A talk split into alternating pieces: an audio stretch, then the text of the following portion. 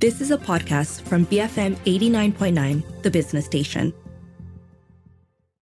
Good afternoon. This is Live and Learn on The Bigger Picture. I'm Juliet Jacobs, adding another feather to his already outstanding cap. Educator Samuel Isaiah, the first Malaysian teacher to be a top 10 finalist of the Global Teacher Prize, was recently awarded the TRT World Citizen Educator Award for the year 2020, recognized for his efforts to improve the quality of education in Malaysia. What was this all about? So I'm going to catch up with Teacher Sam right now. He's also the Program Director of Pemimpin GSL at the moment. Want to find out some updates and also get his views on what education reforms he would like to see under the Anwar Ibrahim administration. Welcome, Sam. How are you today? I'm doing good. Thank you, Juliet. Always a pleasure to speak with you. Thank you so much for having me. Likewise. Lovely to see you and to speak to you again. So my goodness, I mean, it's just another award. Congratulations. I'm so happy for you. Really awesome. And another first, isn't it? You're the first Malaysian to be awarded this TRT World Citizen Educator Award. I mean, can you tell me a little bit about this? So, like I was telling you earlier, it came as a surprise. I think, of course, I'm grateful, and I'm also very honored to be receiving this award. I think in all, I think it shows that the world is actually looking at teachers more seriously this time, that teachers are actually important figures within society to bring forth change, whatever change that we want to talk about. I think as a society, teachers are influential and very important individuals. So I think with all the awards, especially this most recent one, I hope to open a pathway for more teachers to be recognized, especially in Malaysia. We see that they have a lot of teachers doing fantastic work. And as you know, recently we did the Malaysia Teacher Prize as well. So all in all, I think it goes towards the narrative of building that teachers are important. Teachers should be leading the way. Teachers are individuals who are smart, who will be able to actually translate policies on the ground to ensure that whatever policies that we have gets to the students. And so I really think that it's not just an opportunity for me, but teachers in general. And I mean, that's something that you've always been promoting, right? I mean, empower the teachers, and then, everything else will sort of fall into place, isn't it? The students will be empowered. Education will improve. It's all a trickle-down effect, but empower teachers first and foremost, yeah? Yeah, I was just going to say that this recognition, I mean, so what actually comes with this particular prize? So it's 2020, so I'm guessing this is because of the pandemic, so it's been delayed in that sense. Yes, so it was delayed. They were supposed to do it last year, according to them. But it's 2020, so they gave it for 2020 and 2021. And besides the Educator Award, there's the Communicator Award. There's also the Lifetime Achievement Award.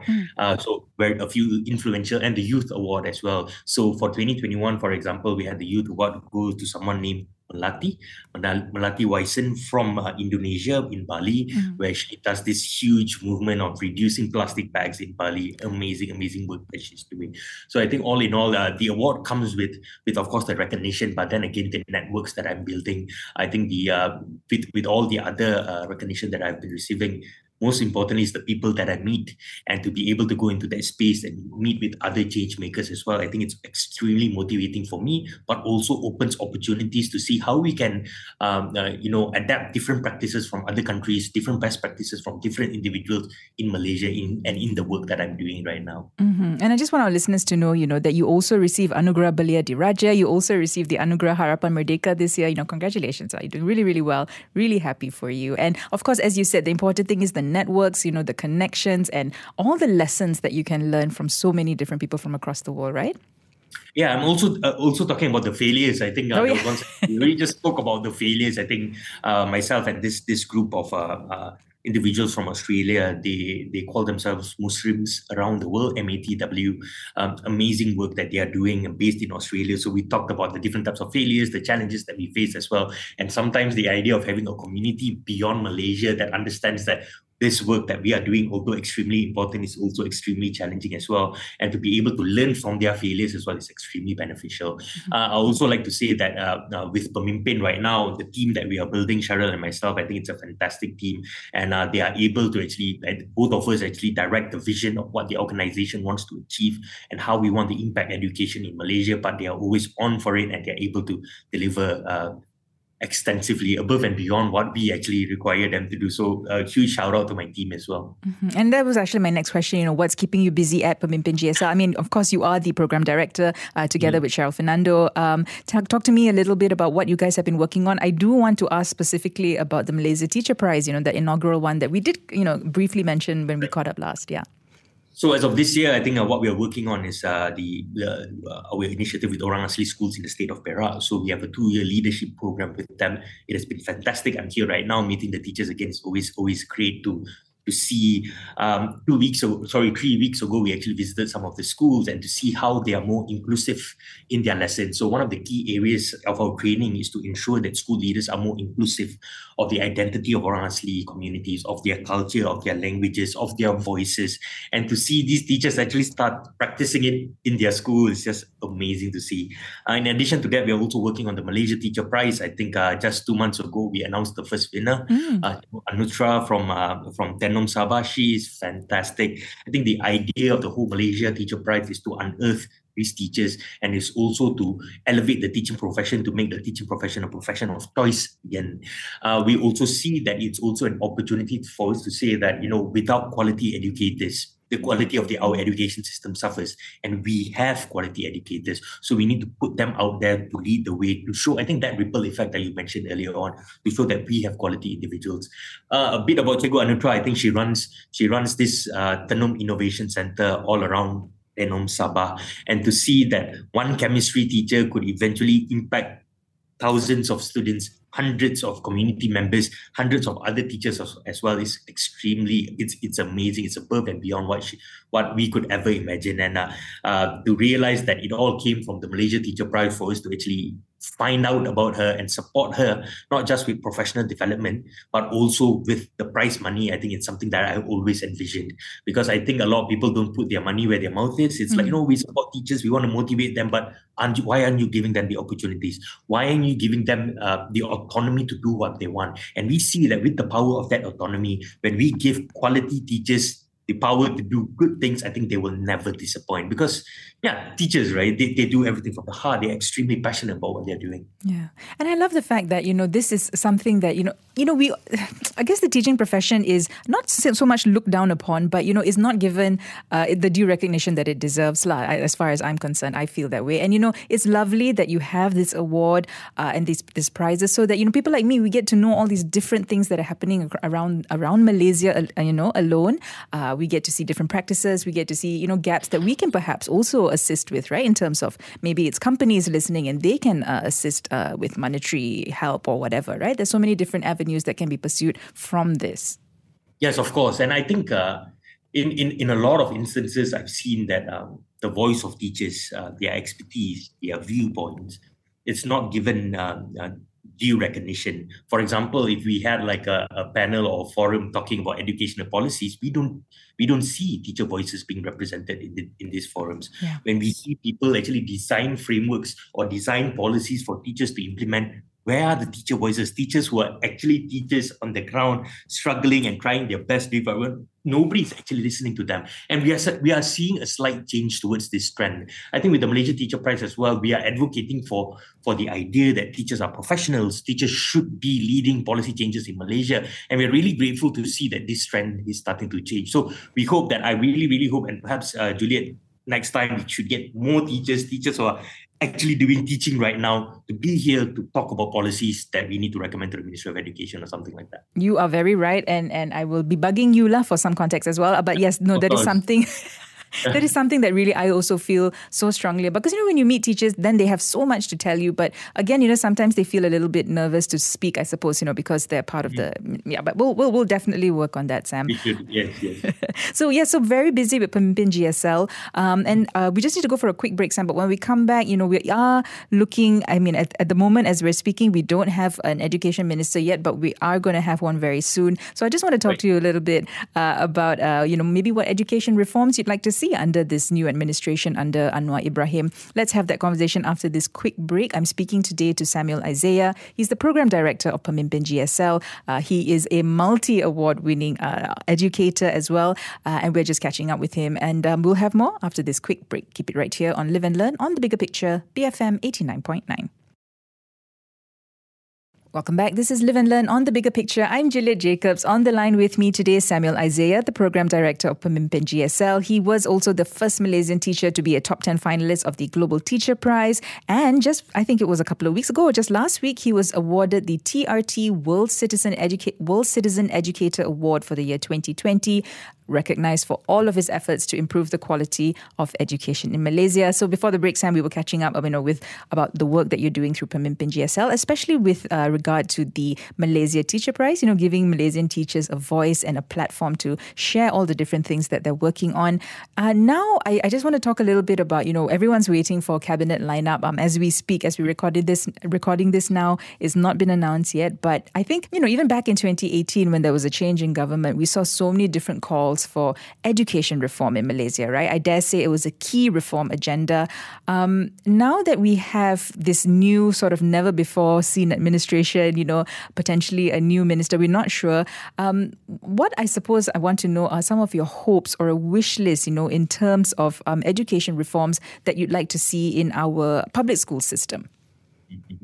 I think, first of all, whatever policy recommendations or policies that's designed, we need political will. Without political will, nothing is going to happen. And I hope that the new education minister that comes in, actually recognizes that there are fundamental issues that we need to address to actually improve the quality of education in Malaysia. And by quality of education, I mean public schools specifically. You may know as well, I think the attraction towards public schools have been on the decline. Yeah. We've seen plenty of private schools coming about. And in general, I think there's a trust deficit towards public schools in Malaysia. So I think in order to address this, I think, number one, what the Ministry of Education should really, really focus on is the quality of teachers. And by quality of teachers is teacher professional development.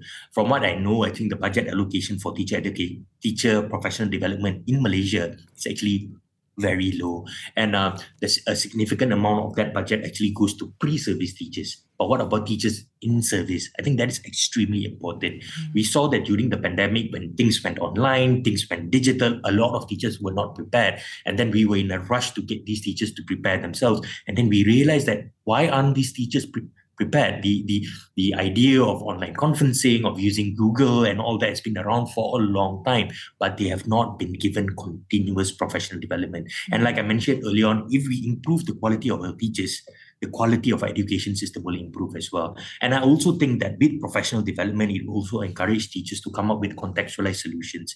The beauty of Malaysia is every school, for example, I worked a long time with indigenous schools, Orang Asli schools. Yeah. They are different.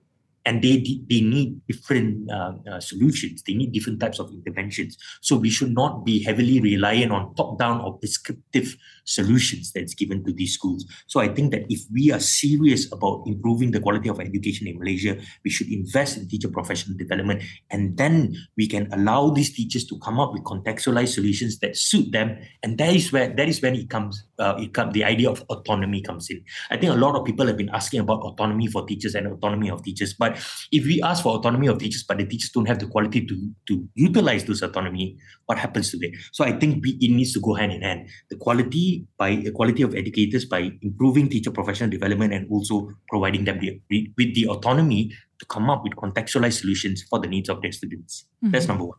Okay. And in terms of elevating the teaching profession, that's pretty much what you think needs to be at the central focus, perhaps? Mm-hmm. Yes, of course. I think with elevating the teaching profession, I think one of the things that the Ministry of Education can also focus on is be more transparent, communicate better, communicate who these teachers are, where they come from, what are their qualifications.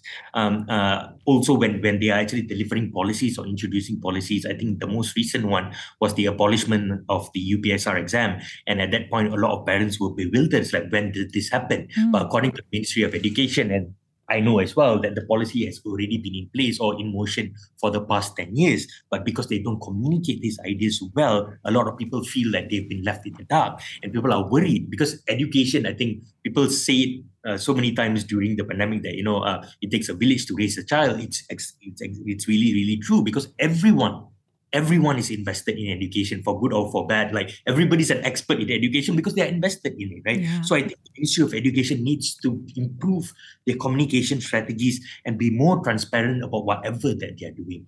But with regards to elevating the teaching profession, I think in a lot of ways, teachers should also be encouraged to try things for their students. I think one of the best things that could have happened to me is I was given the autonomy to try things, to actually experiment with things and actually work things out together with my students and with the community that I was working in. So yeah.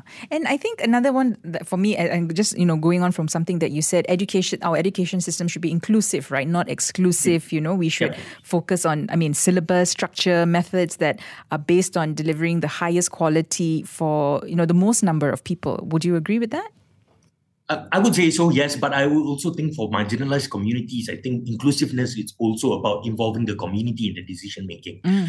Like I said, when I spoke about transparency, I think it's from the ministry to the public in general. But I think more schools need to be more transparent as well. The Parent-Teacher Association, for example, it should not be just like a one-way meeting. Why don't we invite parents into the classroom? Why don't we invite them into the interventions that we are designing in the classroom as well? So parents and community members need to be very involved in all of this process. But I also think that when we talk about improving teacher status or improving teacher quality, a lot of teachers complain about teacher workload. And the idea that there's a lot of paperwork, there's a lot of this, a lot of that. I think the ministry should also focus on evaluating this aspect as well, and basically just fundamentally focus on getting teachers back to what they are trained to do, which is teaching. Yeah. I've shared with you before that my late mother was also a teacher, and she just hated it, doing that logbook, doing that record book, just like all her time wasted on that. She just loved teaching. She loved communicating and engaging with the students, but all of this paperwork just took so much of her time away. And, during the pandemic, I was reading, we saw 35 weeks of closures, right, due to the pandemic, one of the longest in the world. And teachers, of course, their workload, their paperwork, I was reading, increased so much because they had to show proof of, how their online teaching methods were working or not working and things like that, so taking the focus away from, the actual teaching, isn't it? Yes, because there's a lack of trust. There's a lack of trust towards the capability of teachers. And then when there's a lack of trust, then there's no investment in improving the quality of teachers. So it's all interlinked. Yeah. It's like we don't trust the teachers, but we don't want to invest in teachers to improve their quality. And then we are giving them additional work to assess it. And then they can't focus on teaching again. And then teaching becomes low quality. So it's like a never-ending cycle. That's what I see. Yeah. Okay. And what are some of your other, any other wish lists or any other reforms that you would love to see implemented? I think you mentioned about school closures and all that. I think one of the key areas that we need to address is learning poverty. Because of learning deprivation, school closures, school deprivation, and all of that, current data actually shows about 70% of 10-year-olds in low and middle income countries cannot pass a basic literacy test. So this is a huge problem. And I'm speaking especially for rural and underprivileged schools in Malaysia. And the data also shows that when it comes to learning poverty, we are actually behind countries like Thailand, like Vietnam, very close to the likes of Indonesia. Of course, we can't compare ourselves to Singapore, but I think this is a real problem. And we need to focus on the very basics again. Is there a literacy and numeracy problem within our public schools in Malaysia? If there is, we need to come up with significant efforts to address this right now, especially for Orang Asli schools, Juliet. I think when the school closed for about a year, basically there was just no teaching and learning at all. So the repercussions of it, I think even though we don't see it right now, we are bound to see it very, very, very soon. And this data by the World Bank about learning poverty, I think is something that we really need to take seriously about. We should not be ignorant of this. We should make sure that, and acknowledge that we have problems. And together as a society, the Ministry of Education should just come out and say, like, let's do this together. Let's not work in isolation anymore. Non-profit organizations, everybody needs to just come together and just try to work on this together. So I think like what we are doing in Pemimpin as well, what we are trying to do is basically trying to support the policies of the Ministry of Education in Malaysia. And if there is a role for us, there's a more significant role for us to play, not just us, but other organizations within the education space as well. I hope that the Ministry of Education is more open to public-private partnerships more than ever before. I think it should not be seen as competition, but as like we need each other. we need to help out the children of Malaysia. So let's do this. Mm-hmm. Yeah, and definitely have an education first sort of culture, right? Like really, promote healthy growth, creative thinking, knowledge sharing. And like you said, don't work in isolation. Really, yeah, promote. Sorry, Sam, did I interrupt you? Was there anything else you wanted to? No. I was just agreeing to what you were saying. Oh, okay. Yes. Any other things that you want to bring up? Anything else on that wish list? I've got an extensive one. Let's talk for another hour. So, but I think one of the silver linings of the pandemic is digitalizing or technology in education. Mm. So I think a lot we have advanced so much in that 1 year of school closures. Every teacher knows how to use Zoom, knows how to use Canva, knows how to use Google Classroom and all that. But we are not capitalizing on that. Whatever that we have learned in that period, now we're going back to pre-pandemic days. And I'm like, why? We already started off really well in digitalizing our education, because once we digitalize education, education becomes so much more accessible, so much cheaper for everyone. Everybody can actually get whatever that we are doing. So I think we need to capitalize on this. And if we are going to start with digitalizing education for primary schools, for example, it should start right now, because everybody already has the skill sets, parents also know what to do. Let's just capitalize on this. So I think these are significant changes that perhaps one of the most significant changes that the new Ministry of Education can focus on. The other policy recommendations that I gave earlier on was probably towards like the issues that we are facing. But I also think that the pandemic has brought, like I said, a silver lining that everybody's into technology right now, and digitalizing education perhaps 2 to 3 years ago, we saw it as something that's almost impossible. But right now, I think it's very much doable. Okay. And I guess, do you also see that, education will be prioritized under this? Or do you hope that education will be prioritized in this new administration? Because there's so many different things coming about, right? Of course, there's politics, but let's not go there. But there's also economic issues, isn't it? Bread and butter issues that people are focusing on. What message would you like to give in terms of why education, is something that underlies all of those different issues as well? The importance of giving our kids a good education system. I think it's interlinked. Everything is interlinked, especially when it comes to education. When we have a good education system, when we are ensuring that every child in Malaysia has access to quality education, I think it also affects the economy in that sense. Yeah. We would see that in the future, then after that, we'll have brighter minds staying. We have more individuals. I think it's all about the future generation, Juliet. And for me, when we speak about public schools, I think one of the first points that I pointed out right now, that public schools are just not desirable to most middle-income families right now. There are options to send them to private schools. And I think when you and I were growing up, I think you went to public school as well, Juliet? I did. Yeah, definitely. So the public school was the best place for national unity, right? Yes. Everybody was there. But right now, we see there's a worrying trend that a lot of public schools are actually dominated by lower income families alone. So we don't see diversity of income, we don't see diversity of social class, we don't see diversity of race and religion anymore. So we need to ensure that public schools in Malaysia are attractive for everybody, for all walks of life. And I think as foundation, schools are the foundations of every society in the world. So if we are making sure that our schools is actually of high quality, it will definitely impact more than just the economic situation of the country, but everything else.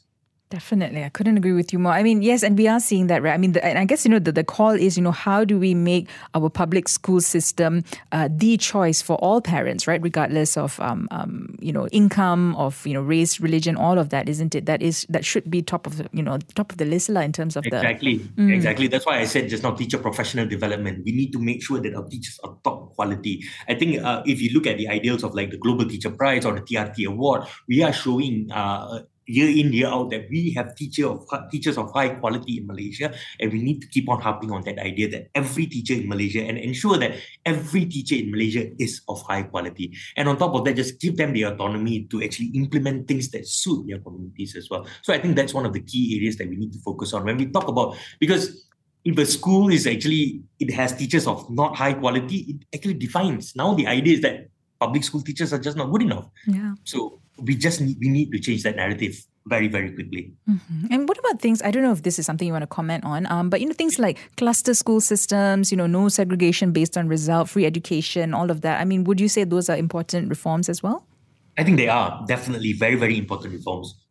I think we need to encourage that Again, like I said, every school in Malaysia needs to be of high quality. No matter if it's a cluster school, no matter if it's a rural indigenous school somewhere, every school in Malaysia, so that, Juliet, that for wherever we want to send our children to, wherever they are, they have access to high quality education. So that's extremely important. Yeah, and like you said, you know, when, I mean, okay, I'm older than you, but, you know, back in our day, quote unquote, that was the given, isn't it? There was no other option. There was no option. Yeah. I think some would actually come to an extent to say that we should not have any private schools anymore, blah, blah, blah, like how it was in the olden days. But I perhaps think that it's, of course, there must be a freedom of choice in allowing parents and communities to choose what kind of education they want for their children. But then again, the public schools in Malaysia need to buck up. We need to seriously buck up. And a lot of our systems that are in place, our practices that are in place, I think if we look at the basics, Juliet, like with the schools and teachers that I'm working with right now, a lot of the things that we focus on is the basics. How do teachers know what is a quality class? What does a quality classroom look like? Yeah. What does a good classroom look like? What does a good teaching and learning process actually looks like? Do teachers actually know this? So we need to be exposing them to this. And I think with trends of how the education ecosystem is actually evolving year in, year out. It was different last year. Last year we're talking about learning loss. This year we're talking about learning poverty. 2 years ago, we're talking about different type of technology. Now we're talking about different type of technology already. Teachers need to keep up. And the only way for us to do that is to ensure that we invest in them. We invest in their professional development. So I really, really hope that the Ministry of Education sees this. Okay. All right. Sam, any other things that you want to bring up before I let you go? I think last but not least, of course, we need to involve teachers in policy making. I think it's about time. And I hope that the new Ministry of Education, once it's formed, once we have a Minister of Education, please ensure that you involve teachers in your policy making. I think involvement, it's often, like we say, no, we're going to give out some surveys, we're going to ask them, we're going to do some town halls and all that. But I think what we need is active involvement. Give the best teachers in Malaysia the opportunity to sit at the table with decision makers, with policy makers, and design things together. Get their voices represented, because a lot of the policies in Malaysia, although it is well designed, it is not well embraced. Teachers take ownership of these policies. So, and that is why, for example, if you look at, if we could just go on to schools right now and ask majority of teachers of what they thought about the abolishment of UPSRs and the Form 3 exam, a lot of them would disagree with it. Although the findings actually back up that policy, teachers disagree with it. Generally, a lot of teachers disagree with it because they don't take ownership of the seat policy. They often feel like they are just implementers, like somebody else somewhere, sitting on a fancy chair behind a fancy desk, deciding something, and we have to implement it. And a few years down the road, somebody else is going to implement something all over again. Yeah. So that should not happen again. We should involve teachers in the policy making. And I hope the new Ministry of Education takes this very seriously as well. Okay. All right. Thank you so much, Sam. And I guess, one thing I wanted to say, and this is something I remember from, our previous chats, I mean, everything that you learned, from your experiences in SK Runjang, with your Orang Asli kids, it shaped the way you, approach education. And you were inspired to create what you call the pedagogy of love, isn't it? And I love that. I always love that. Maybe you can just quickly remind us what that thinking is in terms of, how you approach education. Well, I called it the pedagogy of the heart. It's from the work of Paulo Freire. So I think fundamentally, the work of a teacher is extremely special. It requires two, in my opinion, significant elements. Number one is high skills, extremely high skills. So that's why I've been talking about ensuring teachers are very well equipped to deliver very good lessons in the classroom. So teachers need high skills to deliver good lessons. That's number one. But the second part of it, I think, that complements the high skills is doing it from the heart. I think teachers who are extremely passionate, teachers who actually believe in the cause of wanting to educate every child in Malaysia, to ensure that every child in Malaysia gets access to quality education. And if you incorporate these two elements together, you get a very competent, holistic teacher that's willing to go out there and not just be a teacher, but be a change maker and ensure that every child that this teacher is actually teaching is successful. So I think these two elements are extremely, extremely important. So if you're looking at that, perhaps what I've learned is that showing compassion, showing empathy, bringing back the love for learning, making the idea of learning meaningful and relevant to my kids was something that I thought that I learned from them. And I hope more teachers will actually take this into consideration and ensure that every lesson that they actually produce in the classroom is meaningful for their child, is something that their children, their students actually enjoy doing. Definitely. Couldn't have said it better, Sam. Thank you so much for joining me today. Very quickly, what plans in the pipeline for you and for Pemimpin GSL? So I think next year is going to be another big year for us. So we're going to have the new Malaysia Teacher Prize 2023. We're looking forward to that. We are also going down the route of educational technology. So we are actually coming up with a teacher professional development app. The idea is to reach more teachers quickly to make sure that teachers get access to professional development quickly and cheap. So these are the two new areas that we are working on next year. We are also looking to expand our Orang Asli School Leadership Program to other states. So we are currently looking forward to going to the state of Pahang. So yeah, a lot of stabilizing and also expanding into new areas because we realize that we need to get to more teachers quickly. We need to impact more schools in Malaysia quickly. So that's the aim for next year. Okay, sounds excellent. And we'll definitely catch up and find out how that's going. Thank you so much for speaking with me today, Sam. Thank you so much, Juliet. I was speaking to Samuel Isaiah, Program Director for Pemimpin GSL. If you'd like to find out more about the work that the group does, just head to their website. That's pemimpingsl.org. If you miss any part of our conversation today, you can always download the podcast at bfm.my/learn, or you can find it on the BFM app. This has been Live and Learn on The Bigger Picture, BFM 89.9. You have been listening to a podcast from BFM 89.9, the business station. For more stories of the same kind, download the BFM app.